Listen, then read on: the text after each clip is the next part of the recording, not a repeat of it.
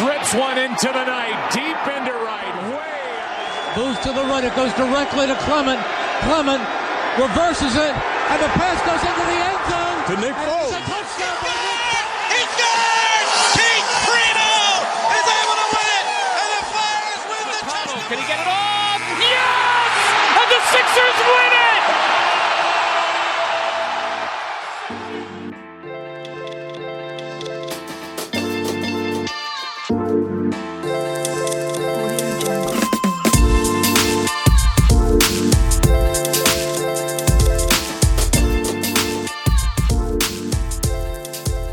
What's up, everybody, and welcome back to another episode of Talking 215 Playoff Edition. I am your host, Scooter McGilly, one, aka Joey K, and joining me, as always, getting out of protocols here. He's been in protocols this last week, but he is a professional, something he always reminds me of, and he's a fighter. Jakey B, what's up, brother? What's going on, man? So glad that we can be doing it and let's go playoffs, baby. Playoffs, baby. Let's go. This is this is our playoff preview episode. I don't want to say playoff preview, but we're going to continue to be doing these episodes and talking about the birds. But guys, this is our first playoff episode, matchup show, whatever you want to call it. We're ready. We got the juices flowing. This is something for you to listen to on your weekend. For you to say, "Hmm, I wonder how the birds are going to do against the Bucks on Sunday." We got a cover for you. We're ready to Oh, roll yeah. here. There's nothing we're holding back. There's nothing we're not going to talk about. We're bringing it all. We want you to have the energy too, so that when you listen to this episode, you're going to be like, damn, the birds are coming. So let's go. So, Jakey, kick it off for us, man. What are your thoughts about this game, baby? Like, we're, we're going, Y E A. and that's that's our boy Nick just pumping us up too. What do you, what do you, what do you, just overall straight up thoughts on this game? I know it's the Bucks, the defending Super Bowl champions, Tim Brady. What do you think? I think Vegas is really out of their mind. Like, I think the line's kind of settled right now at eight and a half, and I think that's absurd. I think that's disrespectful, and I think it's a guarantee moneymaker if you want to throw in some birds plus eight and a half. Like, I, I was joking with uh with the boys over at BSing Sports last night. Definitely want to go check them out and check that episode out. I was on with them, and I was messing around like, look, if you think the birds are going to win, like let's say you think they're going to win by a field goal, if you take birds minus two and a half, you're looking at like plus 350 action. You throw that in with like a couple other games, like a Bengals. I think the Bengals are going to roll. You take like a Bengals minus five or something like that. You could easily see yourself at like a plus 600 little two game parlay right there and make some serious money. I think, I think Vegas, they're usually spot on with this stuff and it like almost to a scary level at times. But I think eight and a half for the the Bucks is just disrespectful, especially when you take account into this weather forecast. Look, I get it. Brady's from Foxborough, like a place certainly familiar with crappy weather, cold, you know, cold playoff games, and they were obviously typically playing their playoff games at home. But a lot of these players, like they're used to just nice, warm Florida weather. You know it. I mean, you you were playing a game 38 degrees last night, but still, that's that's few and far between. And uh, I, look, the birds are going to go out there. I, I trust Nick Sirianni. We're going to talk about Jonathan Gannon a ton this episode, but I really think it comes down to him and the defense. Yeah, absolutely. And and look, I'm I'm nervous, but then again, I'm nervous if we played the the 0 16 Detroit Lions just pregame. That's just natural to be like, what could go wrong? Glass half empty. But I'm also I'm also excited. I'm also pumped up. I'm also like, if it's such a weird feeling that you can't describe to people that don't follow Philadelphia teams of you know, the underdog, the always being counted out, the always being doubted, the disrespectful lines, the you can't beat the GOAT, you can't beat this guy, you can't win on the road, you can't do this. All Philadelphia teams are ever told is what they can't do. That's all they are. They're the little brother or the step cousin of the New Yorks, the Bostons, the New Englands, uh, the LAs, the Chicagos, the Miamis. That's all that they are. They're second fiddle. And we use that unlike any other city. We use that as fuel. We use that as motivation. You can talk about the fans, the coaches, the players, etc. You name it. Look, if we're going to talk about the Bucks and this matchup, I'm always going to say, let's go Birds, baby. I think we can win this because I think we can win any game that we ever play, especially after listening to that Jason Kelce speech on loop. You know, I, I, I think I think I can run through a brick wall and we can win. But Dan Orlovsky, who a lot of you guys know, obviously works for ESPN. He does a lot Yeah. of film breakdown. He put a tweet out the other day and he listed four things to do for the Eagles to have massive, massive success on offense. And I couldn't agree more with what Dan said.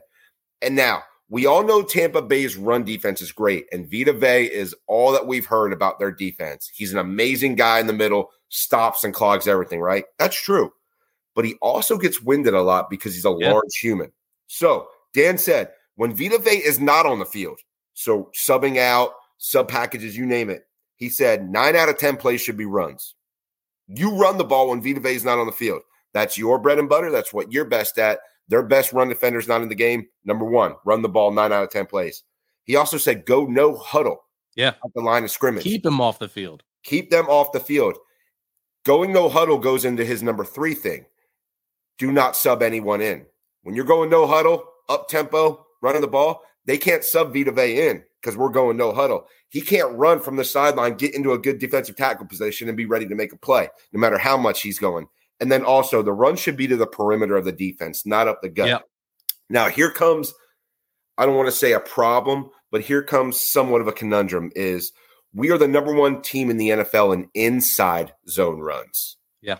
But the Tampa Bay Buccaneers are bottom five in the NFL, believe it or not, and 27. giving, and giving up outside run zones. So there's going to be a little bit of give and take there. No huddle, up tempo, something that Jalen Hurts did in college and successfully a lot. Outside runs. And look, we got a stable of running backs, Jake. Let's rotate these guys in so that they're fresh and keep hitting them. It's going to be interesting. It's going to be tough, but we got to capitalize on when Vita is not on the field. Oh yeah.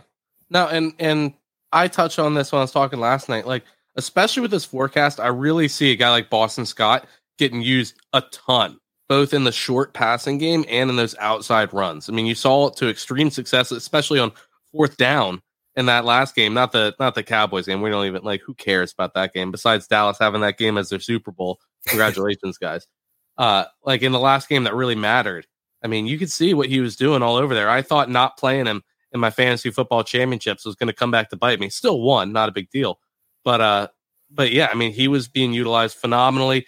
His, his pass catching ability is something that has always been phenomenal here uh, with him on the birds and everything. So I see him being utilized very heavily. And look, I, I see a guy like Jordan Howard being utilized a lot less. He obviously has not been the same since he's come back from that injury. Uh, he's had, I believe, one game that you could say, like, okay, that was a pretty good game, 80 something yards. I believe it was against the football team. Uh, but like like Joey just touched on, they're phenomenal on inside the tackle run defense. They're far less than stellar outside the tackle run defense. Look, I know a lot of you are listening, like, oh well, you know, we played up, we matched up against the Saints, the number one run blocking defense in the or run stopping defense in the NFL, and we ran all over them. Like, I get that, like I do, but you still got to kind of play to your opponent's weaknesses. Excuse me, and uh, and, and do what you know, do what they're not good at, and do what you are good at. And I get that Jordan Howard and pounding the rock right up north and south. We don't like a whole lot of east and west is uh, is great. But if Miles Sanders, as he claims to be, is like hundred percent, and and luckily it's a hand, so his running shouldn't be affected too much. His ball security, which has already been kind of suspect, maybe. Uh, hopefully that'll just kind of be a little something in the back of his head to say, man, I really have to take keep extra focus on keeping this ball, especially with my hand being dinged up, and it'll just help him. But you could see a guy like him, see a guy like Boston Scott, and then look in the red zone. Give me some Kenny Gainwell. Kenny Gainwell and Boston Scott. I don't want to see Miles Sanders used in the red zone very much. I, I've said it jokingly and not jokingly. He is probably the worst starting running back in the red zone in the NFL. The guy can't get an inch inside the 20, where you got guys like five foot five Boston Scott pounding people over on fourth down inside the red zone for a touchdown. Miles Sanders, eh, I mean, there's a reason that he has the most yards with no touchdowns. I, I could see him bust off a big one from outside the 20, but inside the 20, the guy just doesn't seem to have that pop. So, like you said, we got a big stable, keep bringing him in. And, you know, when you do have somebody relatively fresh and Vita Vea is off the field, like you said, run fast pace and get to the line. And then you can slow it down at the line, get in position. And then, because they're not going to sub people out because you can snap at any time. Right. Like rush up to the line, get set, and then if you want to breathe or like take a second, just don't sub anybody out because then you have to give the defense that opportunity to. So that's that's a big focus for me on offense, certainly. Yeah, it's going to be interesting to see what we do on offense. And, you know, the casual fan is always going to scream out, run the ball, Nick, run the ball, Nick, run the ball, Nick. Like, I, I see that all the time, even when we're barely getting some push behind the line. And, and guys, look, I love Jason Kelce more than any player on this Eagles team, but he's giving up a massive, massive payload to Vita Vea up front. Okay. So, which is Yeah. why with Jason Kelce's athleticism, you want to get these stretch runs. You want to get these runs where Kelce can pull to the outside or get to the next level. Um, you don't want to he's just arguably the best center in the NFL doing that. I mean, how many times do you see him 30 yards downfield? he's first team all pro for a reason. Oh, First yeah. team all pro for a reason. And and yeah, this guy is a road grader when he gets outside. He uses his athleticism, but anchoring against Vita Vea up front, who he's giving a ton of weight to and leverage, I don't think it's the best use. And one No. part that I'm going to get nervous here is when we have like a third and short, third and one, third and inches, and that QB sneak comes up, and you got Suh and Vita right in the middle over Kelce and Dickerson, and it's going to be like, man, we need Hurts to get that QB sneak for you know just like a yard. Are we going to Yeah. be able to get that push? That's a little difficult, but you know, you talked about red zone and Miles Sanders not being in there. and That I totally agree with. I honestly think this needs to be a- you know, I play flag football, and a lot of times, you know, you play with your friends, you you get you throw the ball to your go to guys. If you're beating the crap out of a team, you'll get everybody involved just to get them touches. But when you need to win a game, I'm going to this guy or I'm going to that guy. I'm sorry, guys. This is the recipe for success. Oh, I think when you're in that red zone and they increase their run defense that much more because it's less space to operate, I think only three people need to be touching the football Dallas Goedert, DeVonta Smith, and Jalen Hurts with his legs. That is it. I don't want to see a target to Quez, Reagor. Uh, I don't want to see a run up the middle to Jordan Howard. Who What about what about red zone threat Greg Ward? I mean, the guy only seems to do stuff in the red zone. look if he scores uh, i'll i'll put this i'll put a picture of this uh podcast on a piece of paper crumbled up and i'll eat it live on twitter if he scores and i'll eat my words i don't care but i really think when you're in the red zone and goal to go situations. There's that cliche you don't beat brady with field goals blah blah blah. You don't beat anybody with field goals okay? You don't. So stop saying stuff like that. We need to score touchdowns. It's the playoffs. These are the playoffs guys. So that being said Dallas Goedert, DeVonta Smith, Jalen Hurts legs. Those are the only three people I want touching the ball or being a focus inside the red zone. No, I mean it's a good point, but let me ask you this: when you when you said you don't beat anybody with field goals, like this team, obviously we've talked about a ton. Everybody in Philadelphia has talked about a ton. They have been getting off to very slow starts. Extremely, it like Oh, yeah. historically slow. Oh yeah, oh yeah, like scoring three, seven, ten points or less in the first half, and then sometimes blowing up for over thirty points in the second half. Like it, it's it's incredible. But let's say we're in that kind of situation. Obviously, the weather is not conducive to that. For those that don't know, ninety percent chance of rain, winds of fifteen to twenty with gusts up to thirty mile per hour. Uh, really setting it up well for a you know a heavy run presence game. A lot of short intermediate passes and very few and far between long balls. I'm going to get into that in a second, but specifically talking about the field goals, this team is getting off to very slow starts. I'm a little nervous that they are going to convince themselves, oh, if it's less than a, or if it's more than a 35 yard field goal and it's fourth and four or shorter, we have to go for it. Like, I get that. And I get that you don't really win games with field goals, but how many times do you, you know, in the past two years, have we been on the, this pod or just talking to each other or just talking to our friends where we lose by two and we had a fourth and short, it well inside field goal range that we went for and didn't get? That you look back and be like, man, those three points really would have helped. And we're talking about a team that's starting incredibly slow. Let's say our first drive starts going off great. I forget forget exactly what game it was this year, but it was like that first drive was flying down the field and they went for it on fourth down, didn't get anything. And then it was another like it it took them a while till they actually started getting that momentum again.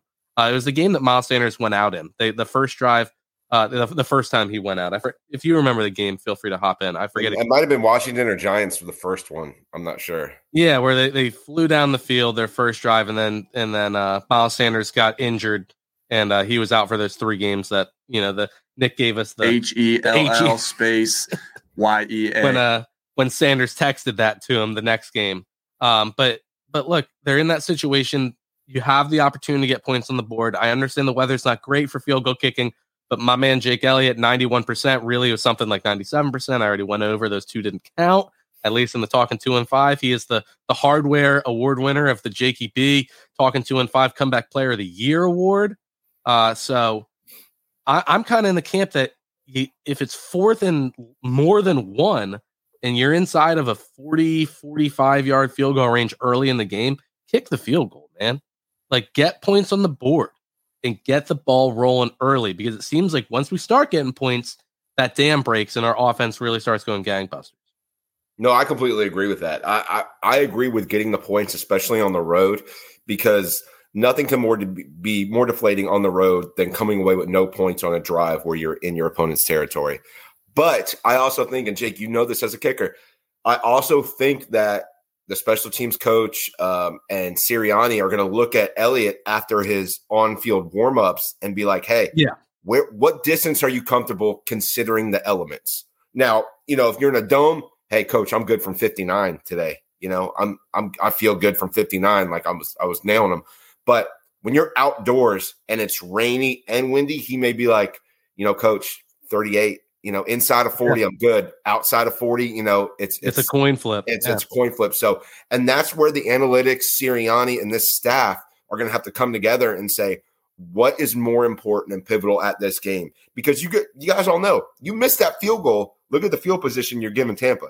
Mm-hmm. Same thing if you miss it by going forward on fourth, but maybe some short pooch punts might be the way to go. It all depends on what Elliott tells the coaching staff based on the rain and the wind based on what side of the stadium we're going to. Sometimes that oh yeah, the wind direction, everything. Yeah. Hey, coach, if we're going to the south end zone, I got you from 45. Hey, coach, if we're going to the north end zone, you know, 38 is right around there, you know, yeah. give or take. So, uh, I mean, look, I, I really think it's going to be on Elliott to just say how he feels in warmups, how that field is, you know, the plant foot, the wetness, the the wind, all that stuff is going to come into play. So, um, it's going to be interesting because they have to deal with it too, not just us. Oh yeah, and look out for our guy Jimmy Kempski. Definitely follow him because I'm sure he'll be he'll be posting all the update tweets during pregame warm up and all. He's usually one of the first guys at the stadium watching these guys warm up. So definitely, you know, keep an eye on him and see how these guys are doing those warm ups to get a get a kind of feel of where we're going to be at with uh with special teams. While we're on special teams, before we go off this topic, because I don't really see us talking about this much the rest of the episode, but somebody who's been overall pretty disappointing for me this season, Arryn Siposs needs to have a big game if called upon. Yeah. Like, look, the guy can the guy can cough and corner it when he's you know we're at the, just out of field goal range, but it's too long of a fourth down to go for it, and you don't want to give a midfield you know possession if you go for it and don't get it. He can coffin corner inside the fifteen, inside the ten. But when we go three and out or six and out, and we need a boomer to flip the field, he just he he comes up short. He does. We have. I, I checked out Cam Johnston stats. Like he's got, he hasn't had a single game of at least one punt less than 50 yards. And I mean, I get it. He's on the Texans, so he's probably getting called upon to punt a fair amount. But that might have been an overlooked cut. I mean, I talked about it before he was cut when I was running this show by myself. Like Cam Johnston at a time was holding the record for the longest average like punt distance of of any punter ever in the history of the NFL. He was he was higher than than anybody else in the average punt distance, and we just cut him. Like I don't know if it's because we're in that salary cap hell, and he was a little bit you know on the higher end of paid punters and all. But Arryn Siposs needs to to really get some boomers out there. And Jordan Mailata, like, don't hate me. I get he's another one of your Aussie brothers. Like, we uh, don't listen to this and be like, oh, I'm not like. I get it. Like, you guys are all brothers, but like he's probably he's probably looking himself in the mirror, Arryn Siposs, and saying like, "You need to do better." Like he's probably holding himself more accountable than anybody else, knowing knowing the guys on the team and everything. But like, I just want to take a, a minute to talk about how he really needs to step up if called upon. Hopefully, you know, we don't got a pun at all. But if called upon, like he's got to get some of those boomers out there again. No, that's a great point. I, I, feel like I've been noticing that in games too, where I'm like, how far did that punt go? Did he shank that one? Like, yeah. Why? Why way too many shanks. Like you're you're punting every single day. Like Well, even if you even if you go to the bath and it's, and it's notable because even if you like go to the bathroom or go or go grab a drink or something like that during the game, like oh Eagles are punting, let me go grab a snack, let me go grab something to drink, whatever. You come back and you're like, why does the other team have the ball on our 48 yard line? Like what the yeah, what the hell happened? Like where did this punt go? yeah, was it a You big know, return? No, it was just a 35 yard punt. Yeah, exactly. So yeah, I completely agree. Especially when you're playing against a QB like Brady, you you can't talk about field position enough Yeah. in the elements in the playoffs. It's going to be huge. Yeah, and Um, whether like this, am I expecting a 60 yard bomb? Like, no, I get it. Like, it's tough conditions, regardless of, for any kicking, for any for any football. But like, you got to have a, one of your best performances. You have to. Completely agree. Completely agree with you there. Anyway, to step away from special teams because obviously people aren't aren't tuned in to hear so much about kicking. Um, I, I know I talked about how you're going to see a lot of short and intermediate passes. In one of the Eagles' last great playoff runs in 2017, I was at that Eagles Falcons playoff game uh, where you know, they they won off of that walk off. Didn't Julio missed it in the in the corner of the end zone? Whatever. I was right in that corner. It was it was sweet. Great. You know, I, I've posted the video onto our social media. It's a sweet sweet play, sweet time, great memory. But one of the I believe it was the first play of the game for the Eagles on offense. They took a deep shot to Torrey Smith, and Yep. they had they knew there was no chance he was coming down with it. The, that thing was a duck, and it was you. I was watching it; it was going left to right, all through the air the entire time it flew. But they had the right matchup. They got separation. Boom, thirty something yard pass interference, if not more. Like I'm hoping we see some of that because you're looking at a, a Buck secondary that's very banged up. So you may not throw it expecting to come down with it, but you could very well get some penalties on some younger, not as experienced, not as veteran, not as good secondary members when they say, "Oh crap, this guy's got separation on me," not realizing that that ball is moving from left to right at 20 miles per hour. Yeah, and that and Jake, that's strategic. And I actually see the flip side of that where I'm like a veteran quarterback like Brady is going to take full advantage of that as well. Yeah. You know, our guys can be in perfect coverage, and that connection to Brady to Mike Evans, Evans being the vet he is, will sell Yep. the pass interference so well. And you know, look, when we won the Super Bowl in 2007, 2017, like you were talking about, um, we were supposed to play the Jacksonville Jaguars in that Super Bowl. Brady got two of those exact calls, like you said, where it's just chuck it up and hope something happens.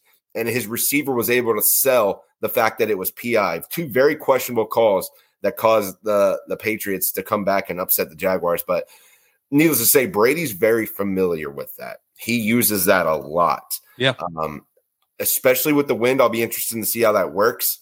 Um, but look, I'm you have to play with the elements. You have to play what you're given. You know, if this game was in Philly, we'd be talking about how cold it was, about how Mhm. Brady in the cold, all this stuff, yada yada yada. So we have to play in the elements too, and you have to take advantage of them. Um, I know a lot of people think that because it's going to be rainy and windy, that that kind of gives to our advantage of the run game. It does, but it also makes it easier for their great run defense to have that element of non-surprise. Like, Yeah. hey, we're not going to go five wide here. We're one of the best run defenses in the NFL. Let's keep our run defenders on the field and just go strength for strength. So the, it's give and take with that. But yeah, the weather's going to be interesting to see how we do from kicking game, passing game, and that pass interference factor. Remember it, guys. It's going to be so huge. What Jake? Oh yeah.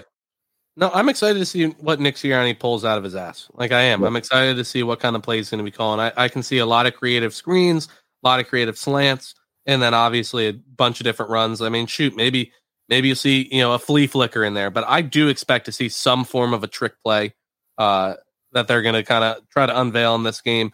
You need to take anything you can get, and so uh, ex- I, I'm- very excited to see what kind of game that he's going to call and what kind of plays we're going to call and everything before we switch over to the defensive side of the ball, just like I, you kind of touched on it with Jalen Hurts, and, and obviously he's a guy that you really want to keep a close eye on his experience in a playoff game and just how he plays in general.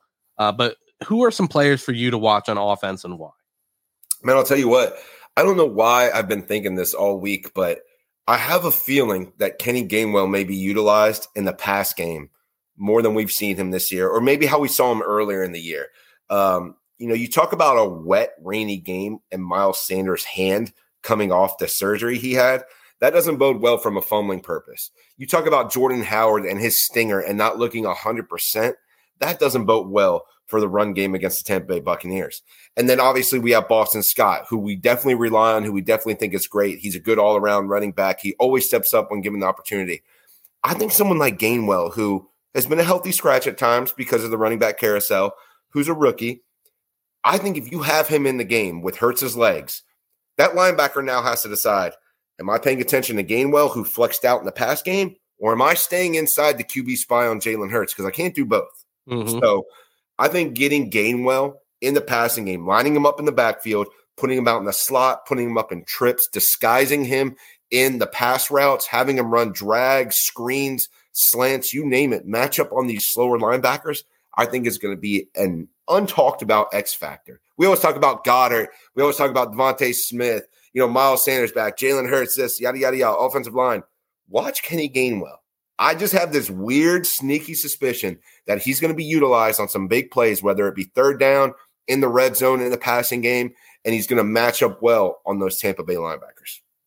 I like it. I like it. I mean, you know, I'm a big Kenny G guy, and I, I would love to see him pop off. I mean, he's he's got six touchdowns on the year. Let's get seven and eight right here on tomorrow. Let's, Let's knock him out. Now he he's he's another one of those kind of dual threat running backs that that really does well when given the opportunity. I understand he had you know a little bit of a ball security issue, although the one big fumble that that got him virtually healthy scratch, not seeing the field and all was uh shouldn't have been a fumble. He was down. Um, anyway, no, I, I think that's a great choice. I kind of have a weird one. I, I don't know why, but I kind of see maybe not in yards, but in total receptions for this wide receiver core, I see Greg Ward having the most catches out of anybody on the receivers.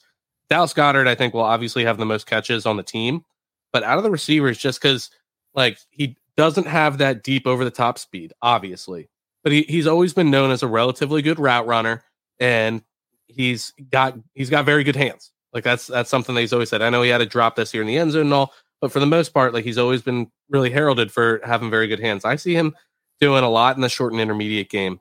Uh, maybe picking up some some needed first downs where it's a little bit too long to to really run for it or anything. But I see Greg Ward having having a, a larger impact with receptions. Again, maybe not yards, but he's probably not my overall player to watch. Just somebody that I think you you definitely want to keep a, a close eye on like it's it's it's an easy answer for me. Just the the running back core. Like those are the players to watch. It, for all the reasons we explained, it's you don't have to get get too too crazy creative. I know you said Kenny Gainwell. I'm just going to go with with same same concept, but just with the whole room. Like you you need to have them go crazy, and uh or you know I can switch it up and easily go basically hand for hand with it and just say the offensive line. Like those those two facets right there the the run blocking run blocking offensive line and the running backs are are going to be the biggest part of this offense for the entire game. This is why you turn, tune in to Talking 215 right here. We give you Greg Ward and Kenny Gainwell as players to watch in the playoffs. Are you oh, kidding yeah. Are you kidding me? I don't Let's know. Go. I just I, I think he's going to lead in receptions. Not like not for the team, but for the wide receivers.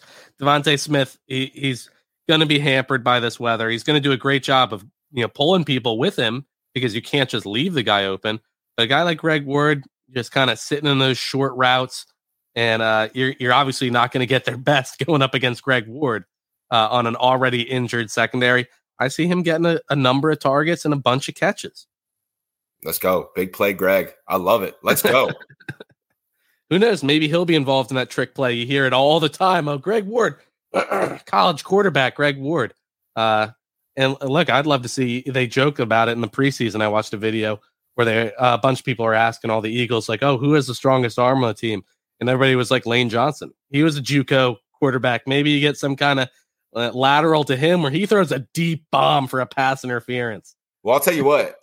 You know, you're playing Brady, and if Sirianni has any sense of irony about him as a coach and a former player, you name it, um, what a time to run Philly special would be in this game uh, against Brady. Now, look, I know the nostalgia is there and everything like that, but I, I'm I'm a firm believer in running one trick play a game. And when I say trick play, it doesn't have a be, have to be a double reverse flea flicker to Lane Johnson. It doesn't have to be. a, a, trick play can be something as simple as just a reverse or a jet sweep to your tight end, something, you know, like simple, uh, uh, but you don't really see often, you know? So um, even a wildcat can be considered a trick play. So I'm a firm believer in running it at least once a game, keeps the defense honest, keeps them off balance. And with the versatility and skill sets of certain players, you never know what someone's going to do. Greg Ward being a former quarterback, you know what I'm saying? The athleticism, Jordan Mailata and Lane Johnson. You never know what someone's going to do. So, um, yeah, I think this would be the perfect time for a trick play. I'm really interested to see what time we, uh, what what kind Nick Sirianni draws up. Oh yeah, and and touching on trick plays before we switch over to the other side of the, the field, it, it sucks that Tyree Jackson tore his ACL. I mean, regardless of of utilage of uh, you know a trick play or anything, it sucks. But look, that's another quarterback that you could have had out there for a trick play. The guy has a cannon for an arm. Saw him in the old XFL, you know, slinging yeah. that thing around. So, uh, you know, would have loved to see. And you you ended up you did win that bet. I understand he had the touchdown, he had the receptions, didn't have the yards. So just let me know what charity you'd like for it to go to, and I'll uh, I'll certainly get that going. He was on pace though, man. He, he was on pace. It was very close. I, you tweeted me saying, "Hey, you getting nervous there, Scooter?" I was like, yep. "Yeah, a little bit. I am." Look, he, he might have looked like a deer in headlights whenever he had the ball in his hands, but he was getting it in his hands. He wasn't dropping it. You're right. Um, unlike JJ Arcega-Whiteside, probably played his last game as a as an Eagle. Bunch of drops there. Hate to see it. Anyway, flipping over the other side of the ball. Uh, let's talk about a guy that you could see possibly on one of these trick plays with. You've seen him a couple times towards the end of the season. Darius Slay, his involvement. I know you've been on record saying that you don't want him to shadow Mike Evans. That's I, still the case. Let me, let me clarify that. I don't want him to shadow Mike Evans all game. All game is the caveat there. Um, the reason I say that, guys, and I know everybody's saying like, "Oh, it's their best receiver. AB's out, Godwin's out. Put our best DB on him." Yeah, I get that. Totally understand but I think there's situational play calling for every circumstance in a game. And if you're going to have Slay shadow Mike Evans everywhere he goes, you're showing Brady and tipping your hand to him of what is going on. There's Slay on that side of the field. I can run the screen to this side, or there's Slay. I can run a complementary trips route to the other side. I can isolate Gronk on this side. I just feel like when you're making it easy on Brady, a lot of the times he already knows the answers to the test because one, he studies and two, he cheats. But if you're going to go ahead and provide that answer key to him ahead of time, you're only making it that much easier to him. So, yes, I agree Slay should be on Evans most of the time, but shadowing him 100%, like some people suggest, I think only gives Brady an easy tell into how your defensive alignment is going to be. That's just my opinion. I think you need to disguise Brady. I watched a lot of Tampa film this week, and mainly the games against the Saints. The Saints were the team that gave Brady the most fits this year. And guys, they were pressing at the line of scrimmage. Their front seven looks were so exotic. They'd have one guy that constantly rushed the passer, and that was Cam Jordan. Other than that, there was stunts. There was uh, defensive end drops with a nickel blitz. There was linebackers stunting around the outside, dropping back a D tackle across the middle. He was so I don't want to say confused, but there were so many different looks thrown at Brady to where he couldn't really get into a rhythm like he wanted to. And then if you get a good push, which I expect our D line to hopefully get, even though Tampa has a really good offensive line, you don't want to allow Brady to get the ball off quick. So by pressing those receivers, he either has to take a shot over top maybe on a quick seam or fly route to Gronk or Evans, or hold it that extra half second. And that extra half second could be big with RD line and especially in the playoffs. So, look, be a lot more physical than you've ever been, Gannon. Please. I'm not saying blitz every play. I'm not going to be cliche like that. But seriously, press these receivers, trust Slay, trust the DBs that you have that have been making plays all year for you, and then get that pressure the way you need to. Show some different looks. We really, really have to if we want to be successful on D. Man, I tell you all the time, yeah, I like I learn just as much as everybody else that, that listens to old Coach Joey.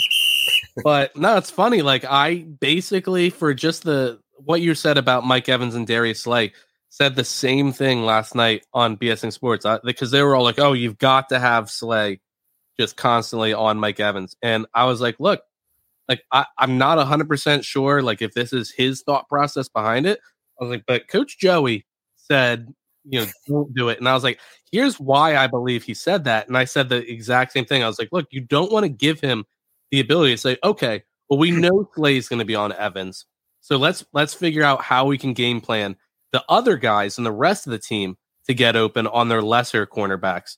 Like it gives them that that ability to just realize what's going on and adapt to it. Where if you don't have that, they're going to constantly have to make decisions with the like with the least amount of information in the shortest amount of time possible, which is what you need to do.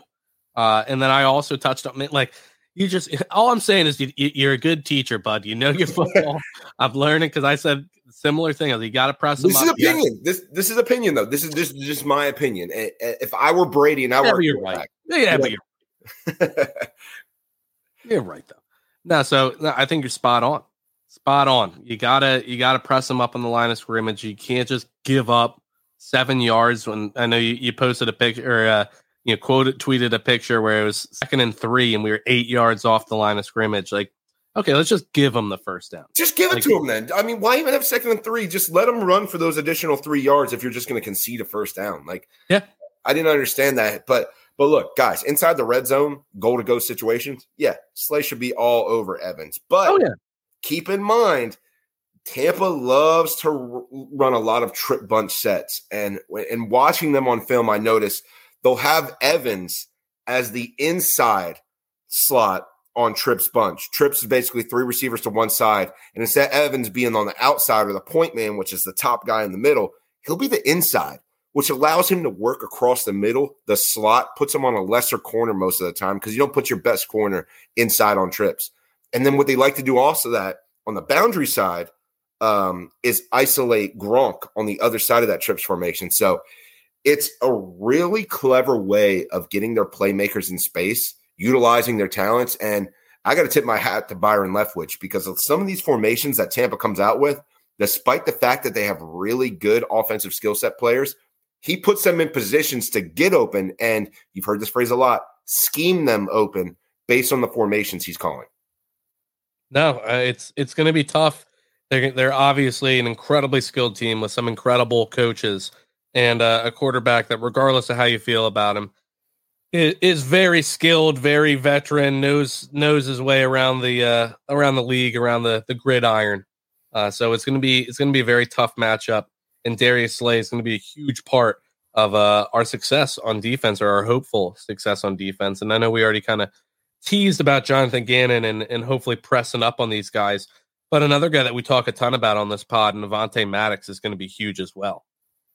Yeah, absolutely. Avonte Maddox has been having, uh, in my opinion, a Pro Bowl season. He's in the slot. He's been locking things down. You could look at his coverage grade, his tackle grade, whatever you want to do. You could also look with your eyeballs on film each Sunday and the plays he makes and the stops he makes. Just been amazing. Look, uh, I think Tampa gets Scotty Miller back. He's he could be a demon in the slot. He could be that Wes Welker type that just Yeah, those annoying yards across the middle. You just talked about Jay Greg Ward getting those annoying yards across the middle, you know, moving the chains. Scotty Miller's a guy that can do that. So you need Avonte Maddox there. But also you need Avonte Maddox because look, when you're in the slot, you're closest to the line of scrimmage and the offensive playmakers compared to the outside corners. And Brady likes to utilize his running backs a lot in the pass game, whether it be Giovani Bernard, whether it be Leonard Fournette, checking it down to them.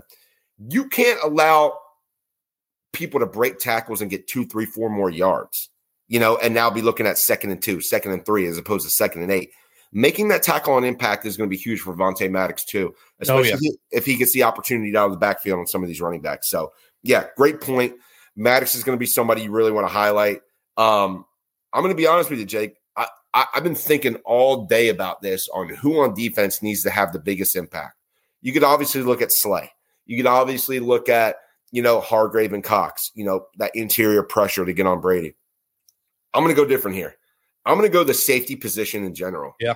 Uh, Marcus Epps, Rodney McLeod. You may be tasked with guarding Gronk. You may be tasked with guarding Cameron Brate. You may be tasked with disguising stuff for Brady. And when I say that, guys, is if Brady sees two deep safety, he's checking to a run. That's less guys in the box, closer to the line of scrimmage.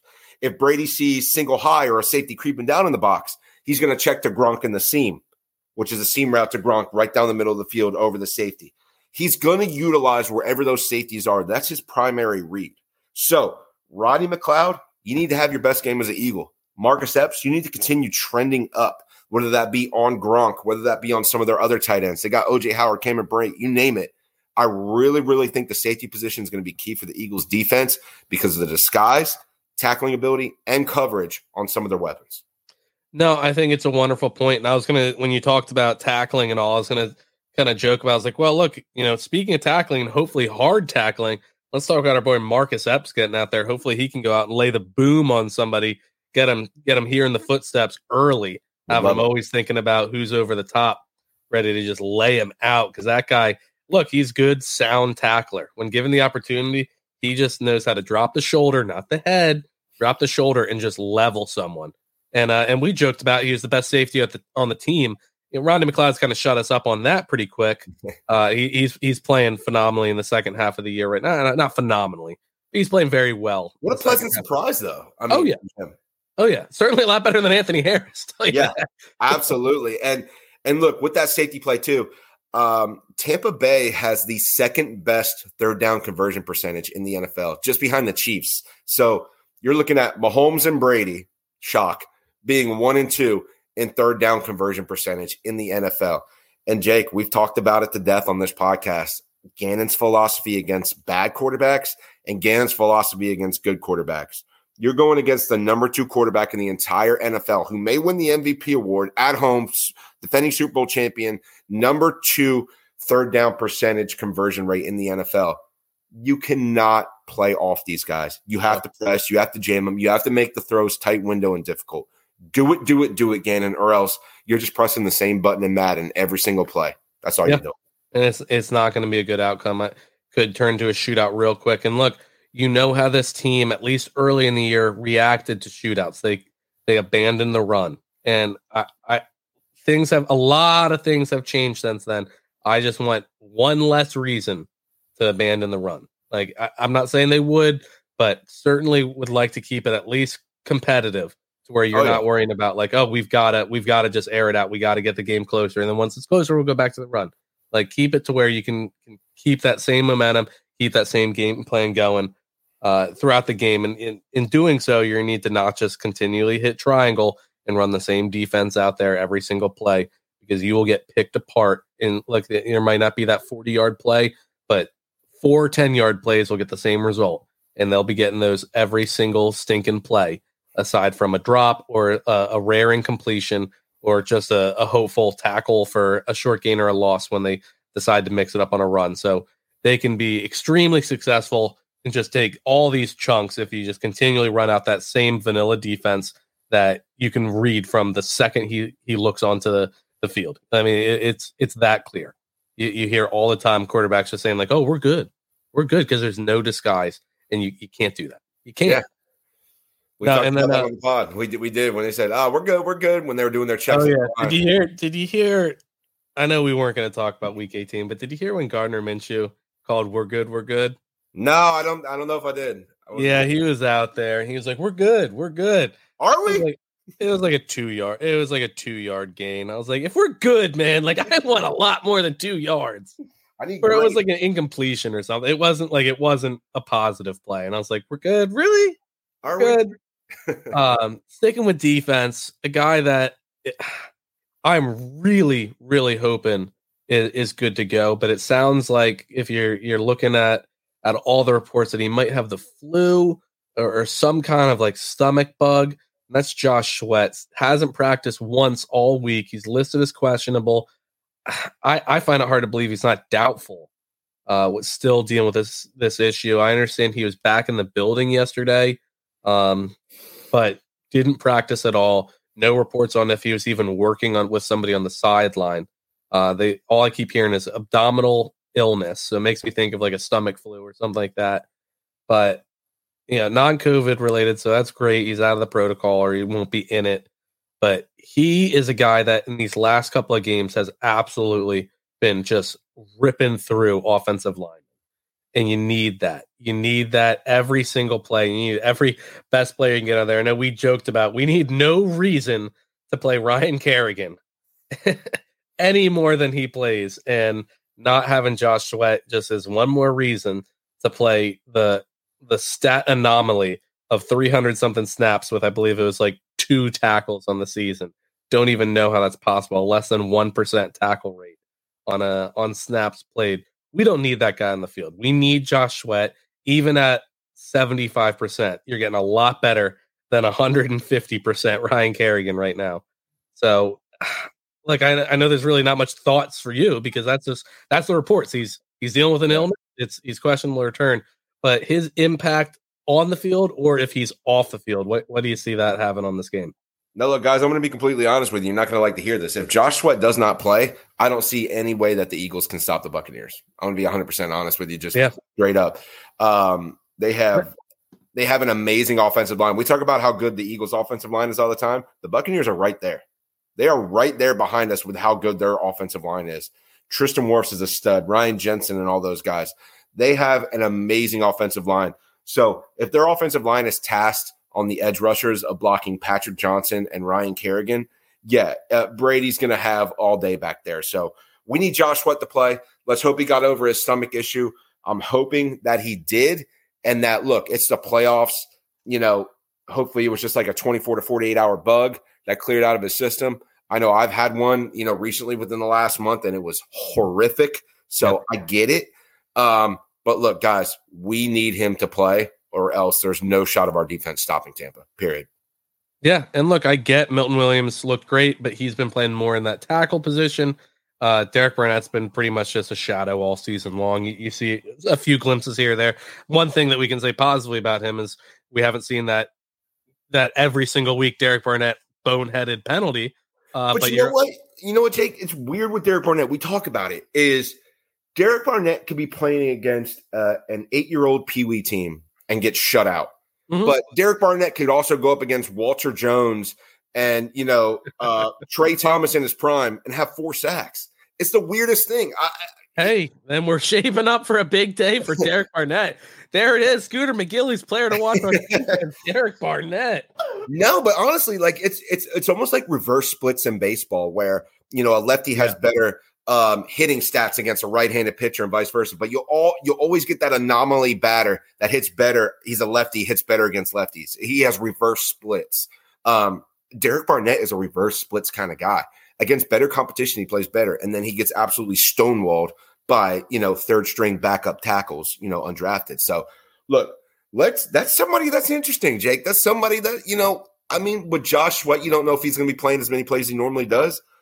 Let's see if Derek Barnett can make a splash play here in a contract year. Could be his last game as an Eagle, first round pick. Well, I play, mean, make a because play, DB. Can't be.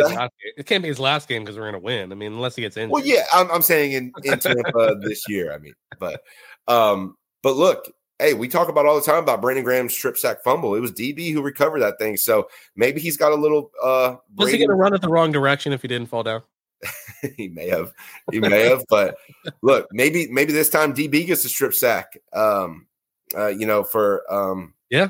for Brandon Graham. So hey, look, he's definitely somebody to watch, especially if Josh White doesn't play. But get better, Josh. We need you. Oh yeah. Speaking of BG, we've all seen the tweets. Like, do you do you bring BG out for the coin toss? Hey, look, he's an Eagle. He's on the roster. Yeah, Um, we're, we're not even going to talk about the Nick Foles on the No, that's toss. stupid. He- he's on the Chicago Bears. Yeah, we guys. love Nick Foles. Yeah. like love him, love him, love him. He's a bear, first of all. Yeah. It's like, like stop. Do, do you It's- see any like funny. what a Chicago Bear coming to an Eagles playoff game, like a current Chicago Bear? Like, guys, stop, stop making up these weird fantasy scenarios. Like, you got to get in Brady's head. No, it's stupid. Stop. BG, Like, on the other hand, funny. yeah, look, it's it, it's it's hilarious. And if the game was at the link, I'm all about like having Nick Foles highlights playing or something like that. Like, yeah. but bringing him on, like, stop. No, seriously, stop that. Uh, look, if BG wants to be a captain, absolutely. He's still to this day in the locker room pumping up the guys. He's still watching Oh, film yeah. with the team. Oh, He's yeah. still out there on game days. He's on the sideline. So look, he's still a part of your team. If you want to throw him out there and put like BG, Kelce, uh, Hurts, like I, I think that would be pretty cool. Cox, the, you know, those four, that'd be co- pretty cool to trot them out there as far as your captains go. Um, so yeah, I mean, look, Tom Brady is Tom Brady. He's not gonna say, "Oh my God, is that is that Brandon Graham going out to the coin toss? I don't know if I can complete this five yard pass. Coin toss. I don't know if I can do it." But you know what I'm saying? Like, it, I, think it'd be cool, it'd be nostalgic, it'd be funny, it'd be a nice little let's go, guys. Oh, but Oh, yeah. I don't think it'll affect Brady one bit. But I do think BG should do it. Yeah. Oh yeah, and then make sure he shakes his hand. So Oh, this, yeah. one's for, this one's for Nick. This one's for Nicholas. Yeah, shook your hand. I like it. Sore loser, you baby. Nah, so yeah, I, I mean, like I, I like you said, I have no problem bringing Brandon Graham out there. I'd like it. I'd laugh. I'd smile.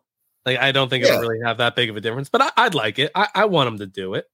I think it's funny. Uh, obviously, yeah, obviously the guy does still kind of cringe at that Super Bowl. He he talks it about how that you know was one of the toughest Super Bowl losses in his in his career. So I'm I'm all about it. But uh but no, we, we kind of talked about it a second ago with with me saying there it is right there, Joey Joey K saying uh DB is going to be his player to watch. But who who is your player to watch? I, I know you kind of said the the player to watch as a as a position group is going to be the safeties. Do you have one or two specific players that you're like need to need to have a crazy good game? A lot of people are saying like, oh, Fletcher Cox has to has to be the best defensive player on the field if we want to have any hope. What are your thoughts? Yeah, look, I'm gonna just go out and, and give you the easiest pick that I've ever given, and it's Jalen Hurts, and I'll be a little bit more specific on that. Jalen Hurts Um, on defense. yeah, Jalen Hurts playing middle linebacker.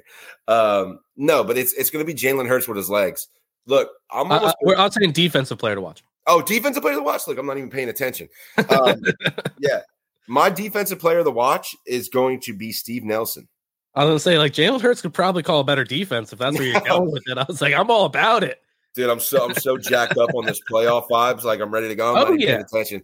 No, but it's gonna be Steve Nelson. Um, just yeah, that's a great Slay- answer. Yeah, we, we- we, we think Slay's going to be on Evans most of the time. If he's not, Slay's going to be doing his thing regardless. We talked about Avonte Maddox, man in the slot, maybe on Scotty Miller, maybe on run support, whatever you have it. And then there's Steve Nelson over there. We talked about the safeties and the impact they're going to have. He's kind of like the one guy we didn't talk about in this secondary. Brady can throw the ball 50 times a game if he wants to. You're going to have to make plays on the ball. So with no Antonio Brown and no Chris Godwin, Steve, I need you to win your individual matchups. I Oh, yeah. need you to. Because if you're winning your matchups, that D line that we just talked about is getting pressure. We're disguising our looks, Slay doing his thing. I mean, I feel really good. I feel confident. So on defense, Steven Nelson, here's your time. We just gave you that bonus money that we, you missed out on for the playing time incentive because we benched you week 18 because we didn't have our starters in. We did a solid to you.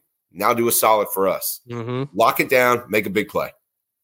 No, I, I think that's a phenomenal answer. Shows you are the furthest thing from a casual fan. You know, I mean, no, it really it's it's a great answer, and it it really goes deep into the game and into what's gonna gonna be needed to have a success, successful time on defense. Well, I was Uh, a casual fan because I picked Jalen Hurts as my defensive. Uh, Yeah, no, no, you're ca- casual podcast. No, I'm just, I'm just- yeah, now um no I, and to touch on real quick for those that didn't see it like the eagles did the right thing uh the steve nelson was in line for about 350000 incentives uh to for playing time and they knew they were going to be sitting him for for that meaningless last game and that that would keep him from hitting that benchmark. So they were just like oh don't worry about it. Like we got you. Here's the check right here. It's the right thing especially Absolutely. with especially with uh with you having some money free agency this year. Like that thing that stuff goes goes miles. Like even if you don't make that huge splash you're looking at players that that are looking for that 350,000 that are just like man that's huge. Like obviously a guy like if you're trying to make a play on a guy like Davante Adams like 350,000 to in compared to what he's going to get in the contract. It's like whatever. But even to him like seeing an organization that's really treats their players right and all it, it goes miles. And so it, it's the right move a move that I wouldn't see a team like uh like New York making or something like that you know just separating ourselves from the competition. So it's the right move and I, again like you said we we did a we, we did something for you. Now you do something for us. There there big guy Yes, like sir. go out there. I was joking. I I insulted him on Twitter, and I was like, when that came out, I was like, look, you heard how critical I am of his play, but they still did the vi- like the best thing they could have and given him this money. And uh, and I, and I joked, I was like, and naturally, since I said that, like he's getting two picks and a touchdown. So uh, so prove me right, bud. Um, so yeah, great answer there. I'm gonna kind of go back to a guy that you've picked a couple of times, I believe, believe twice, but TJ Edwards is gonna need to have a great game. If uh if we aren't having phenomenal play from our defensive line, which we really haven't, aside from Hargraves and a few flashes from Josh Sweat, Milton Williams, you know, the whole of defensive line aside from Ryan Kerrigan has shown flashes here or there. But if they get through that first level, like he's going to be the, the guy that's needed to shut it down in the run game real quick. And then I'm sure he's going to be on Gronk occasionally.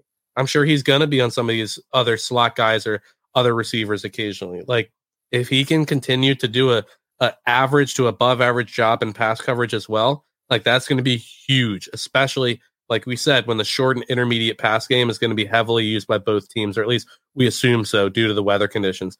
So I think TJ Edwards is going to need to have a monster game. I really like that pick a lot, um, especially since he's been thrust into the starter role. Yeah. Uh, between Eric Wilson being gone, Davion Taylor going down. I mean, he's been making plays left and right. So I love that pick from you. Great pick. And look, Alex Singletary's Alex Singletary's played well the last three or four games as well. So not like the linebacker core as a whole obviously needs to play well, but TJ Edwards, best linebacker on the team, needs to have a great game. So now it kind of brings us to the best part. Predictions, man. What's gonna happen? What are you thinking? All right. Or, or do you want me to hit you with some over unders first? I'll, I'll, go straight into my prediction, man. There it is. I'm, I'm like, I've been mulling this over like for for a week now, and uh look, the spread is what nine and a half, I believe, Jakey. Nine and a half. Uh, I, I believe it's gone down to eight and a half. Eight and a half. Still insulting. It's a t- that's a two score game, guys. That's disrespectful. We talked about the disrespect the Philly teams get a lot. This is very, very disrespectful. Look, I'm going to put it to you like this. I'm I'm very nervous about this game, and I am very pessimistic about us starting fast. We start slow every single game, and this of all games is not a game where you can afford to start slow No. on the road, defending Super Bowl champions Tom Brady, because it will kill you and almost be impossible to come back from. However, my bold game prediction is going to be Birds 29, Bucks 28. I'm going with the one point win. I'm going Birds with the win because I'm not going to sit up here on this podcast talk about No. everything we just talked about and say the Bucks are going to win. I'm done with Tom Brady. I'm done with the Bucks. I'm done with everybody. Birds by one, baby. Let's go. Oh, I love it. I love it. Look, for anybody that listened to me last night, they heard my original prediction. I kind of slept on it, thought about a number of different things, and I, I've changed it up a little bit. Still, same same team comes out on top. Same team comes out victorious. Uh, but I see it being a situation where you know what? It is going to be something where we're down two. They have the ball. The Bucks have the ball. Five minutes to go. We need a stop, and you know what? We get it. How We get-? We get that stop. I know. I know, but we get that stop when we need it most. Setting it up for just the Disney fairy tale ending again, where we kick that walk off field goal. I'm also predicting a one point game, but I see with these conditions, I'm seeing some missed PATs or like a two point conversion here or there due to the, the poor weather, due to, uh, I believe they have a suck up over there, suck up, sucking it up you know, suck up sucks. Uh, so I see 24 23 birds, baby. Let's go. We're not playing around. Let's go. We're not playing around. So uh, there it is. Look, you want to throw some money on it? All I'm saying is a lot of value on Eagles money line. A lot of value there. They they're disrespecting us. If and if look, you're a you're a fake fan, you know, do an alternative spread. Go Eagles plus three and a half, something like that. You're still getting good value. Still getting good value. Still making more than plus one hundred on it. So so you you got some money to to be made there. Throw in like a a Greg Ward touchdown in the same game parlay. Really, really racking up racking up the Benjamins with that. So uh, you know, you know, tag us in it, thank us later. But birds winning it all, heading up, setting it up for that Eagles Dallas NFC championship game that we're all dreaming about. So hey, I'm all for it. Tampa's fans don't scare me. We travel to Tampa extremely well. Fans of Philly's got a bunch of different trips heading down there. I know our bud Chris Malley and the Fourth and John Cruz already in Florida right now, getting ready to get rowdy. So I, I don't see them having that huge home field advantage that Vegas gives them the three points for. So I'm I'm all for it. Birds by by one. Book it. Let's go. Let's go, baby. I love it. Oh yeah. So look, that's that's a playoffs, man. We'll see you next week for the next playoff episode against the Green Bay Packers. That's a guarantee. And some people are asking me, like, oh, who are they most likely to face if they win this round? It's not who are like if they win this round, they are facing the Yep. Packers. We're going to talk a lot about the run game again when when they beat the Bucks this week. Uh, but definitely follow us on Talking Two and Five, Talking Without a G, uh, Facebook, Twitter. Most of our uh, our content's on those two social media sites to get all the stuff before we go live. We're going to be tweeting during the game, after the game, all week leading up to the Packers game. No, that's not jinxing it. That's just a lock. Let's go. Birds all the way. Birds by a million. Birds in the bowl. That's it. We're out of here.